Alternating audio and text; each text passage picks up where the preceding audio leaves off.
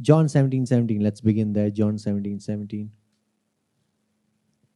If you have your Bibles, turn with me to John chapter 17, verse 17. John chapter 17, verse 17. Sanctify them by your truth. Your word is truth. Sanctify them by your truth. Your word is truth. The meaning of sanctification is not just being clean, it is part of it, but the meaning of sanctification is to be set apart. Is to be set apart. Amen. Um, I always give this example, especially in Indian houses where we love being good hosts to our guests. There are some utensils, there are some vessels in our homes that are set apart, that are holy, that are only taken out when the guests come. Amen. You are set apart for God. Say with me, you are set apart for, for God set apart for God. So Jesus says, Sanctify them by your truth. Your word is truth. The meaning of that word truth means reality. It means reality. So Jesus is praying, Lord, set them apart in your reality.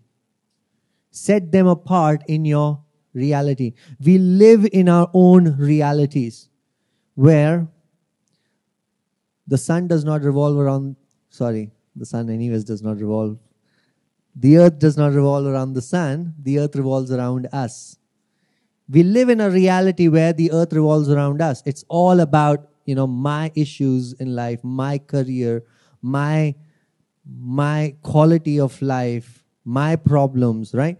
So if you need to be redeemed from that, you can only be redeemed by the truth of Jesus. God did not send Jesus to deliver you from hell. God sent Jesus to deliver you from yourself. Because you were on the way to hell. The greatest deliverance that you need is from yourself. Is from the idea that I can do this by my own strength. when Adam ate from the knowledge of good and evil, he was separated from God in his mind. Do you know? Do you know that in reality you cannot be separated from God? The psalmist says, If I go up to heavens, you are there. If I go to the depths of Sheol, you are there. You cannot be separated from God. But you can be separated from God in your minds because that's a willful choice that we make. It's like saying Delhi cannot be taken out of India because Delhi is the capital city of India. But if Delhi closes its borders, even though it is in India, it can still be separated. You cannot be separated from God. You are in God. You are in Christ. But if you close if you close your access to God, even though you are in God, you will live like as if you are separated from God.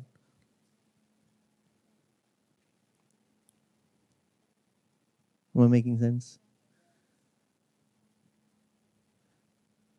Romans 8, 38, 39 says, There's nothing that can separate you from the love of God in Christ Jesus. Is that the truth? Absolutely. There's nothing, there's absolutely nothing that can separate you. No demon, no angel, no powers of darkness, nothing in heaven, nothing on earth can separate you from the love of God in Christ Jesus. That's the truth. That's the absolute truth. There's no doubt about it.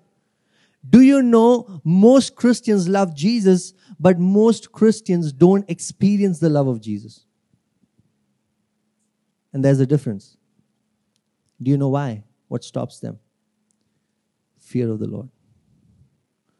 Fear of the Lord is what creates our awareness of God's love for you. You can profess to say, I love Jesus, But I'm telling you, you loving Jesus of your own flesh is not going to be fruitful. Your authentic love of Jesus is a response to his love. We love because he first loved us. Your authentic love, loving Jesus, is a response to his love. You cannot love Jesus, that's the truth. How do you love God? I want to love God. I want to serve Him. The truth is, you can't love Him enough. I can't love my parents half the way they love me. I can't. I can't compete with that. You think you can compete with God's love? Instead of stressing, striving so much on how to love God, take a moment to recognize how much He loves you. The question is not, do you love God? The question is, do you know how much you're loved by God? And the knowledge and the awareness of God's love opens up when we have an awe, awe for His presence, awe for who He is, when we have the healthy fear of God. Fear of the Lord is not to be scared of who God is. Fear of the Lord is not to be scared, but fear of the Lord is to be terrified of what it feels to be outside God's love. Fear of the Lord is not to be scared. Adam and Eve didn't have the fear of the Lord. That's why they were scared. So the moment they heard God, they went hiding. Fear of the Lord is to be terrified of what can be when God is not in your midst. That's why I love the psalmist David, you know, King David, he says in Psalms 51, he says, Have mercy upon me, O Lord, according to your faithfulness. You know, he's writing this psalm just after he's been confronted by Prophet Nathan of adultery and murder. And immediately his response is not to hide. His response is, have mercy upon me, O Lord, according to your faithfulness. See, he could have said, Lord, can you just can you just overlook this? Because this is the only thing that I've done which is wrong. Look at my look at my track record. I've always been faithful. I've I've given you the best sacrifices. I have this whole plan of making the temple for you. Look at my track record. It's awesome compared to all the other people who have gone before me. He does not say all of that. He does not waste his energy in proving to God how faithful he is. Instead, he says, Lord, just have mercy upon me according to your faithfulness, because I know that you are faithful. You are faithful. In John chapter 11, when Mary and Martha sent, sent this letter to Jesus telling him to return to Bethany because their brother Lazarus is ill, they write, I forgot what they wrote. Let's just read John chapter 11. Come. I don't want to misquote it, that's why. John chapter 11, verse 1. Okay. Um, Verse 3 So the sisters sent to him, saying, Lord, he whom you love is ill. So the sisters have sent a letter saying, He whom you love is ill. You see the focus? It's the fear of the Lord that changes our paradigm of thinking, that changes our focus from looking at ourselves, looking at how good we are, into seeing how good He is in how faithful He is. So they're completely changing the focus. See, Lord, will you come back? Because the one who loves is sick. No, he says, because the one whom you love, whom you love. You can run out of loving God, but God does not run out of loving you. So when you focus on His unfailing love, you begin to love Him. True love is an automatic response. Marriage Counseling 101. True love is an automatic response to knowing that you are loved by God. Loved by God. In fact, when Paul talks about wives submit to your husbands, you should read the previous word. It says, submitting to one another in the fear of the Lord. It's mutual submission in the fear of the Lord. Recognizing that God loves you, recognizing that God perfectly loves you. So you are not demanding love. You are overflowing in the supply of God because you recognize that there's a continuous supply. That's the fear of the Lord. Fear of the Lord is not to be scared. Fear of the Lord is to be confident of God's love for you. Is to be confident. That's why John says in 1 John chapter 4 verse 18, there is no fear in love, but perfect love casts out fear, for fear has to do with punishment, and whoever fears has not been perfected in love. I want to say, my brothers and my sisters, there is a healthy fear of God which we require, which we need. There is a healthy fear of God. And this healthy fear is what opens our awareness to His love, opens our awareness to who He is, opens our awareness to His holiness, opens our awareness to His goodness, so that we can be awed by His presence. Amen. Don't let the devil bully you. Read with me 1 Peter chapter 5 verse 8. 1 Peter 5 verse 8.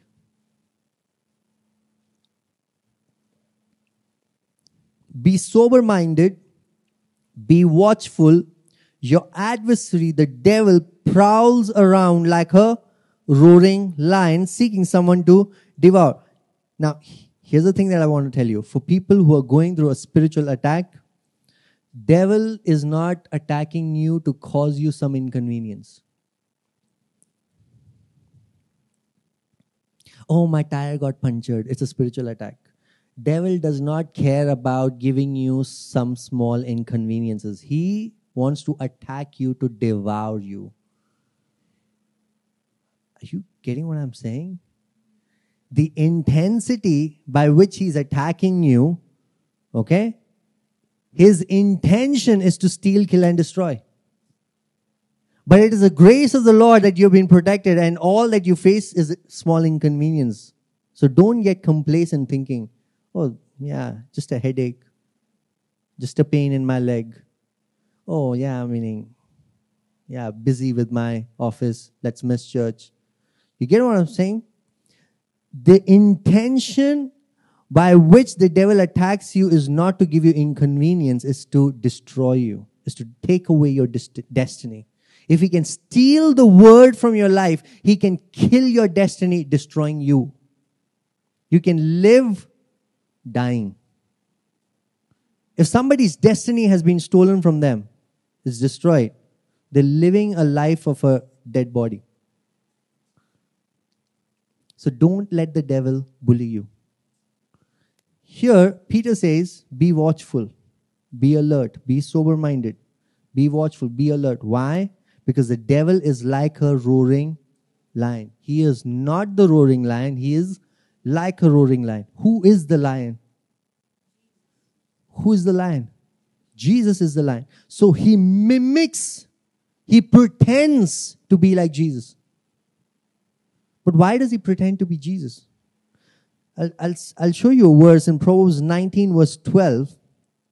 If you have your Bibles, read this. Proverbs 19, verse 12. It says, A king's wrath is like the growling of a lion but his favor is like dew on the grass. Uh, one more, Proverbs 20, verse 2. The terror of a king is like the growling of a lion. Whoever provokes him to anger forfeits his life.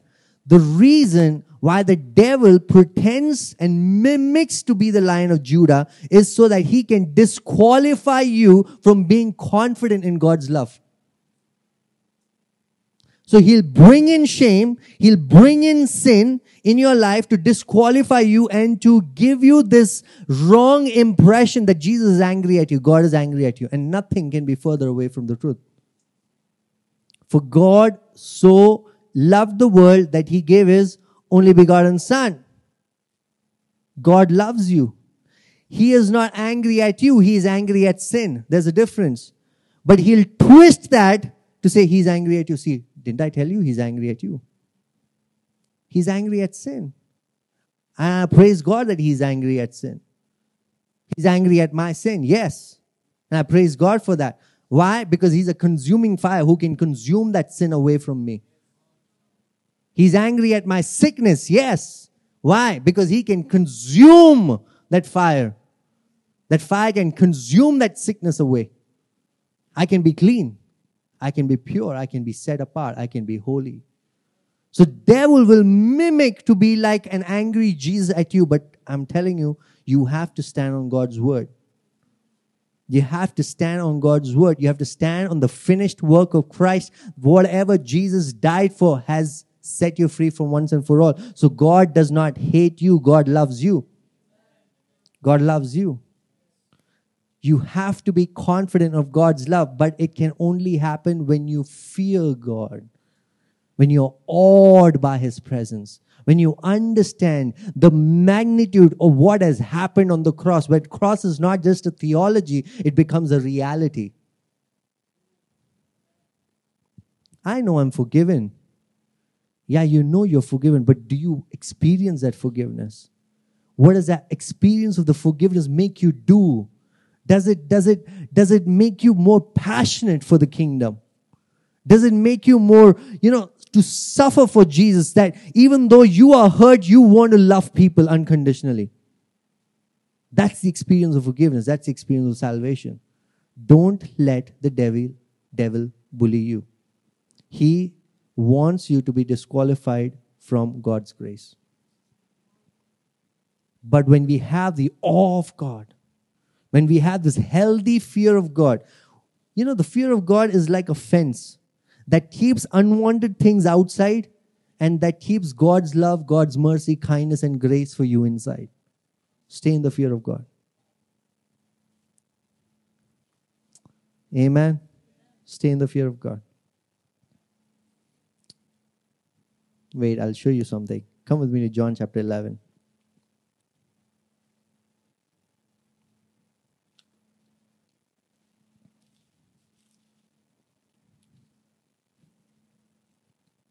Verse 3. So the sisters sent to him, saying, Lord, he whom you love is ill.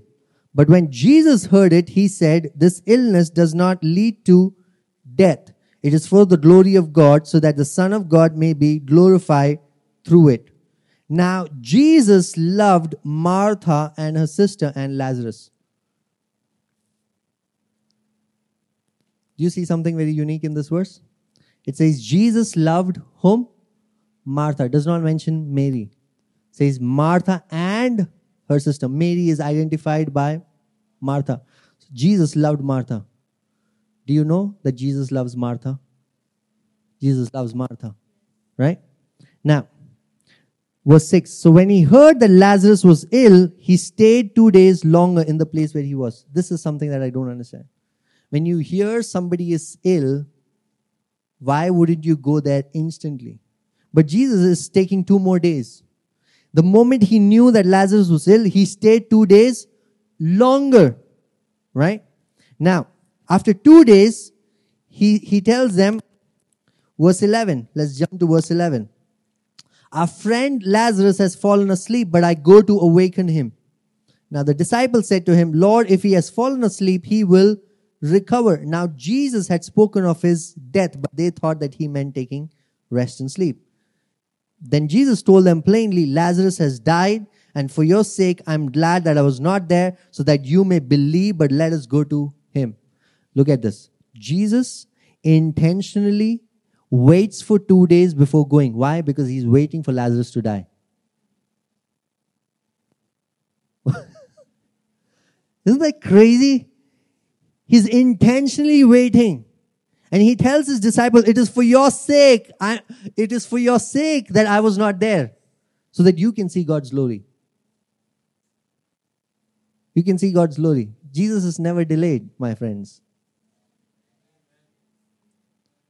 Sometimes he purposely stays away so that he can reveal his glory.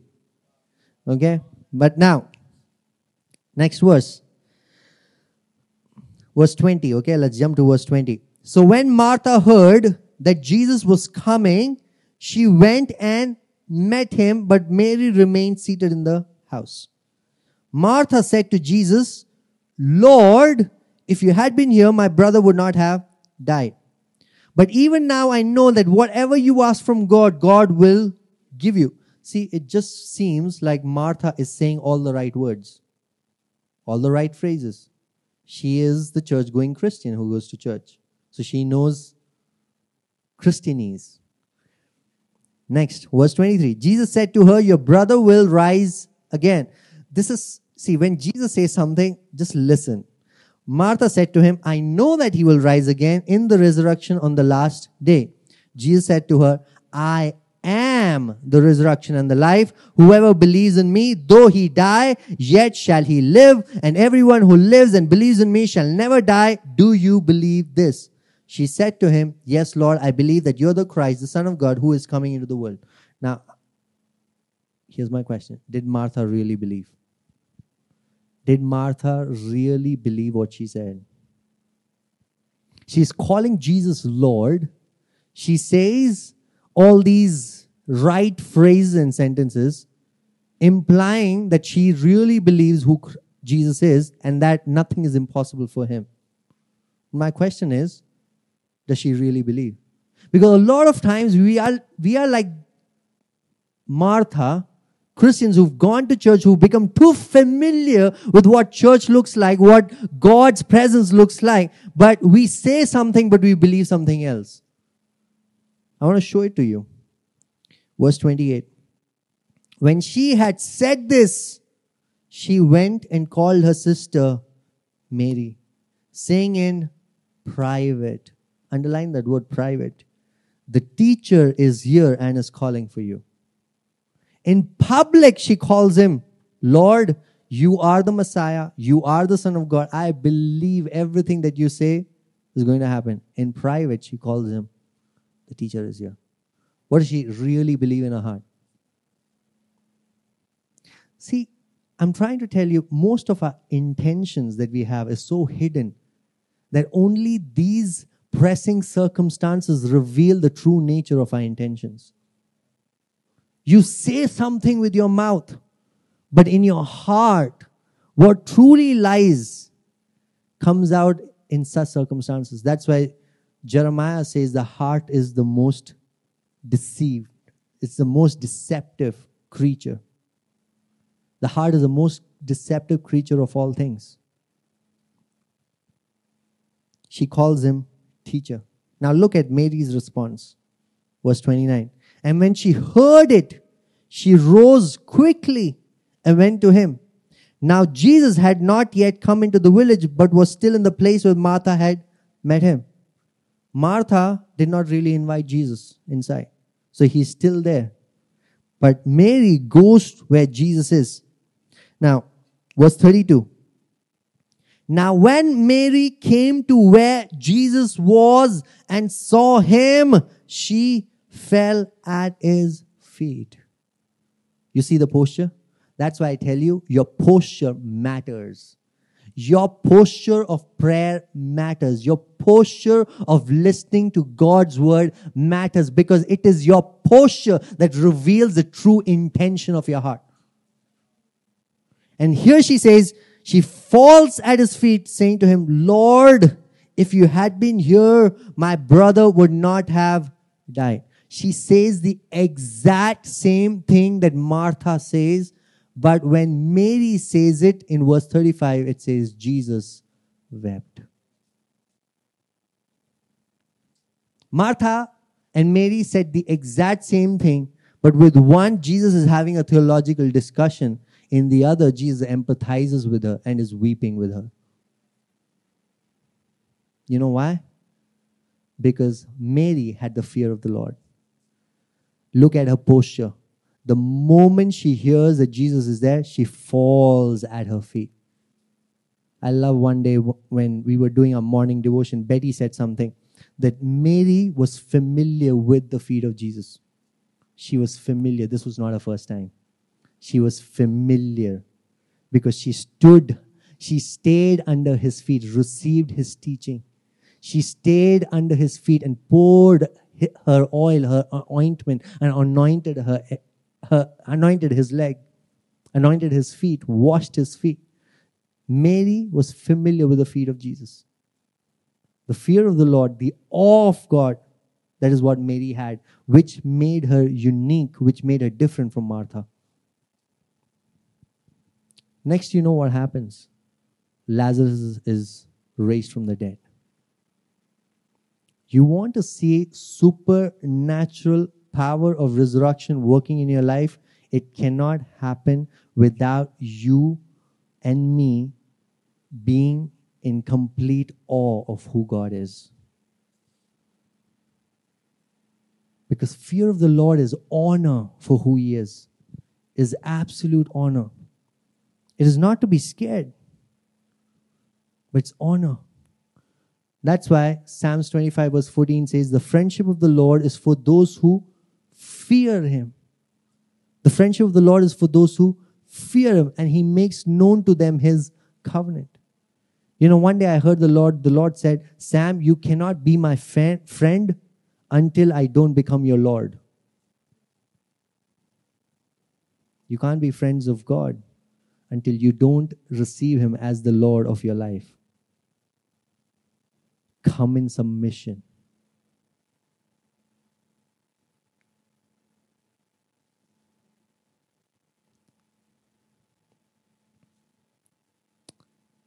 You know, we as Christians, and I put myself in that category, we are like the pendulum that move from one extreme to another extreme.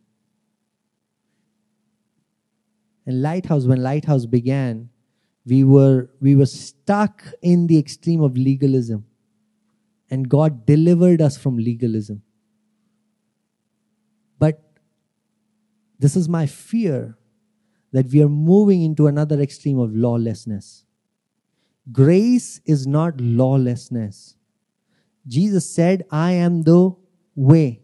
Narrow is the way that leads to life. You know why it's narrow? Because in both sides there are ditches. And one ditch is called legalism, the other ditch is called lawlessness. We have not been delivered from legalism to move into lawlessness. You have to be careful. Let me show you a verse. Hebrews chapter 1, verse 9. You have loved righteousness. This is talking about Jesus. You have loved righteousness and hated and hated wickedness. You have loved righteousness as much as you love righteousness, you should hate wickedness. You cannot have a you cannot have a casual attitude about sin. You can't. You can't have a casual attitude about sin in yourself and also sin in others. You can't be like, oh, it's God's grace. God's grace is for the sinner, but His grace is against the sin. You cannot have a casual attitude. Lawlessness is to have a casual attitude.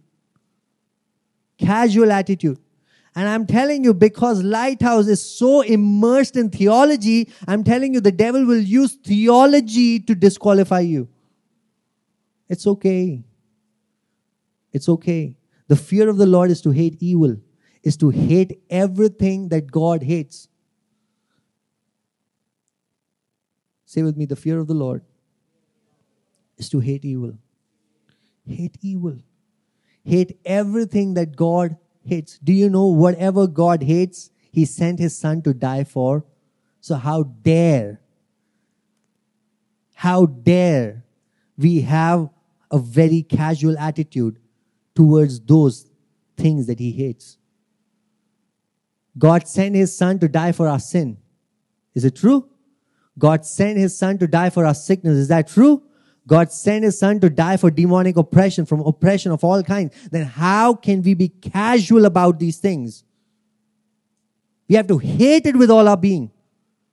If Jesus died for it, I hate it with all my life. Fear of the Lord is to hate evil. Fear of the Lord is not to be scared, but to become aware of His love and become aware of what He has done through Jesus. And fear of the Lord is to hate evil. It is to hate evil. With all your being, hate evil. Hate evil. Hate limitations of every kind. Don't get comfortable. Hate evil. I want to show you one more thing. The fear of the Lord is God's treasure. Isaiah chapter 33, verse 6. The fear of the Lord is Zion's treasure, is God's treasure. Read the last verse.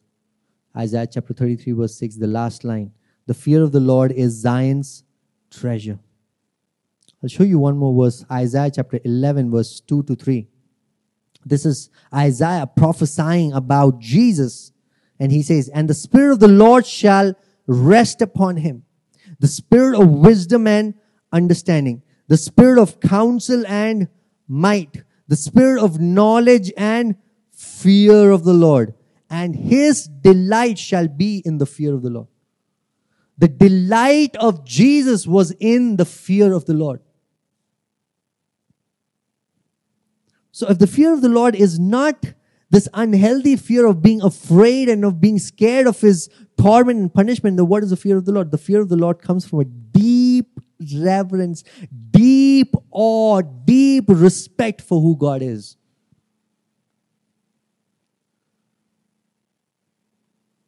Serve the Lord with fear and tremble with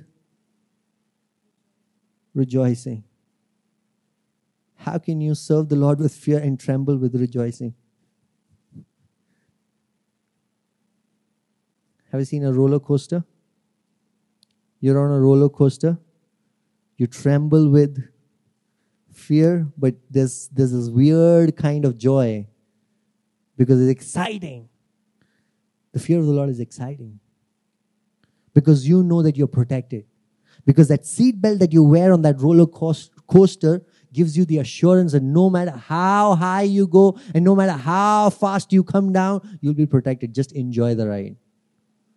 The fear of the Lord is what gives you protection in the high and lows of life to enjoy life because you're protected. You're protected. You're protected. To have this awe for God's presence and not take it casually. Not take it casually. And practically, how you have to really reflect on this is check your posture. Your physical posture reflects your heart's posture.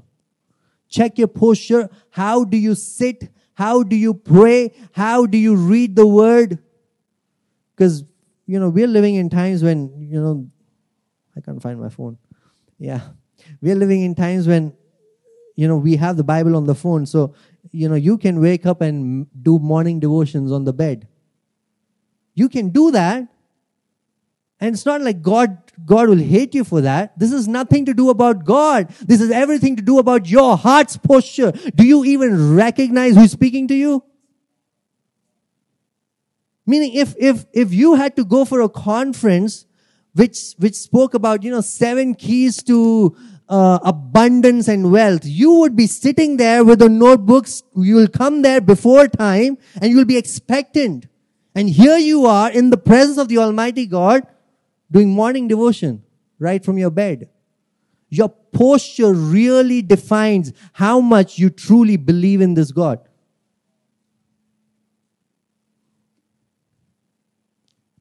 Have you read your Bible?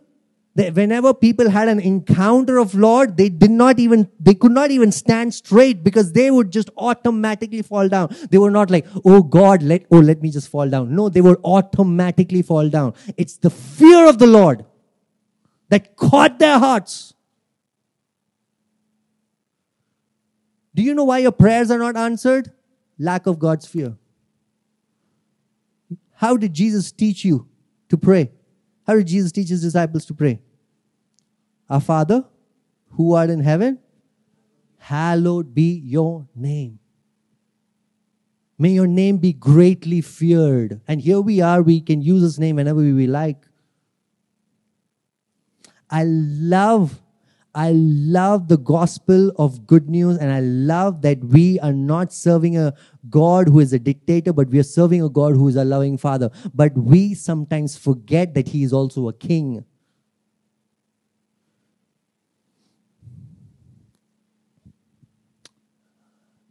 You know, when I was growing up, my my dad is also a pastor and he he started a Bible school way in the 90s.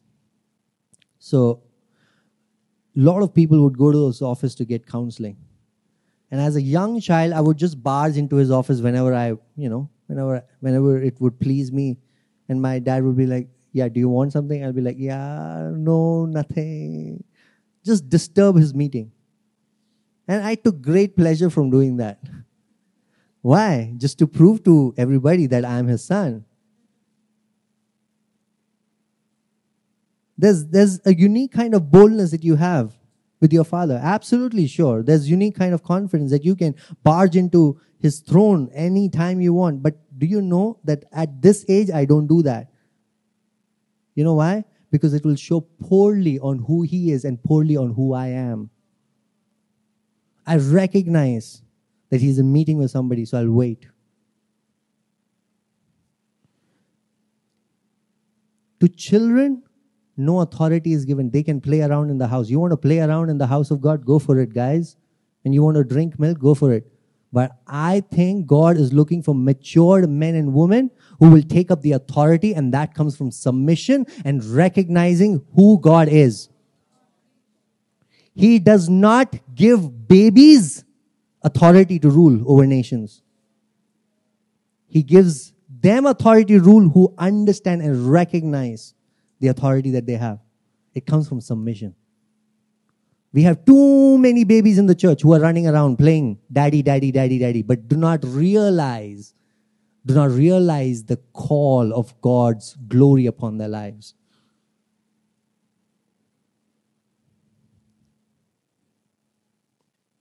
How does John introduce himself in the Gospels, especially when he's writing the Gospel of John? What does he say? The beloved whom Jesus loved, the disciple whom Jesus loves. So you know from his writing that he was very close to Jesus. But do you know when he is writing the book of Revelations, Revelations 1, he has this encounter with Jesus. He's not able to stand on his feet. Why? Because he's not just encountering the friend, he's encountering the King of Kings. It is the encounter with the King of Kings that will set you on the kingly anointing. You can be a child. Whoever has received Jesus has the right to become the child of God. You can remain as a child your entire life. 80 years old. You can do that. But if you really want to grow in the anointing and the calling that God has upon your life, you have to become serious everything of God will require everything of you. All of God will require all of you. I don't doubt that not, I don't doubt that any one of us is not saved. I am absolutely confident of his salvation, but work out your salvation. Don't just be satisfied just being in the house of God. Work out your salvation so that you can move into maturity where you can represent the Father. That is to grow in the fear of the Lord. Amen. Amen. Hallelujah. I, w- I, I hardly get a lot of Facebook likes on this, but uh, this is my mandate. Anyways, fear of the Lord is knowledge. So if you want to grow in divine knowledge, you need to grow in God's fear. Now, I'll give you three points. The first one is you have to choose God's fear intentionally. You have to choose the fear of the Lord intentionally. Proverbs chapter 1, verse 28 to 29. Then they will call upon me, but I will not answer. They will seek me diligently, but will not find me. Why? Why are your prayers not answered? Because they hated knowledge and did not choose the fear of the Lord. So if you want to grow in God's fear, the first thing that you need to do is intentionally choose the fear of the Lord. Intentionally choose. Fear of the Lord is to become humble. What is it? It's to become humble. To be humble and say, Lord, I need you. I cannot do this on my own. I need you. Humility is to recognize that you are not sufficient and you need the all sufficient one. So choose fear, fear of God intentionally. Second, Proverbs 3 verse 7. Be not wise in your own eyes. Say with me, own eyes. Be not wise in your own eyes because there are many who are wise in their own eyes. Be not wise in your own eyes. Fear the Lord and turn away from evil. Renounce self wisdom and repent. Renounce self wisdom and repent. You know, there should not be a single day that passes by where you're not praying, Oh God, give me your wisdom. I don't want to lean on my wisdom and understanding. Give me your wisdom. Fill me with your Holy Spirit every day. To come to that place of humility, to ask the Lord, Lord, fill me, fill me, fill me again, fill me again. I need you. I want you.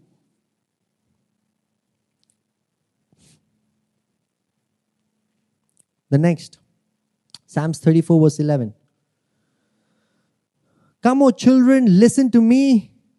I will teach you the fear of the Lord.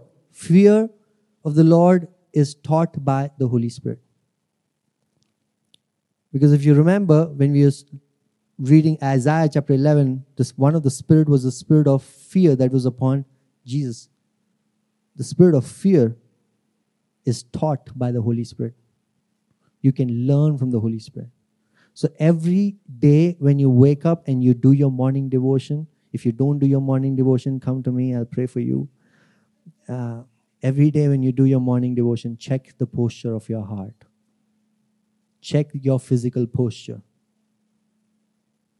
Be humble. Be humble. Amen. Choose fear intentionally ask the Holy Spirit to teach you the fear of the Lord. And then finally, renounce self dependence. Renounce. Repent. Say, Lord, I want you. I want you in my life. I know that I'm smart enough, but I want you. He chose the foolish things of the world to shame the wise. He chose the weak things to shame the strong. You're foolish, you're weak, good to go criteria met. His strength is not perfected in your strength. His strength is perfected in your weakness. So if you're weak, great. God's strength will be perfected. Don't be too strong. Be humble. Be humble to recognize, Lord, I need you. I want you in my life. I can't do this on my own. Amen. That's all, guys. Are you blessed? Love it. Amen.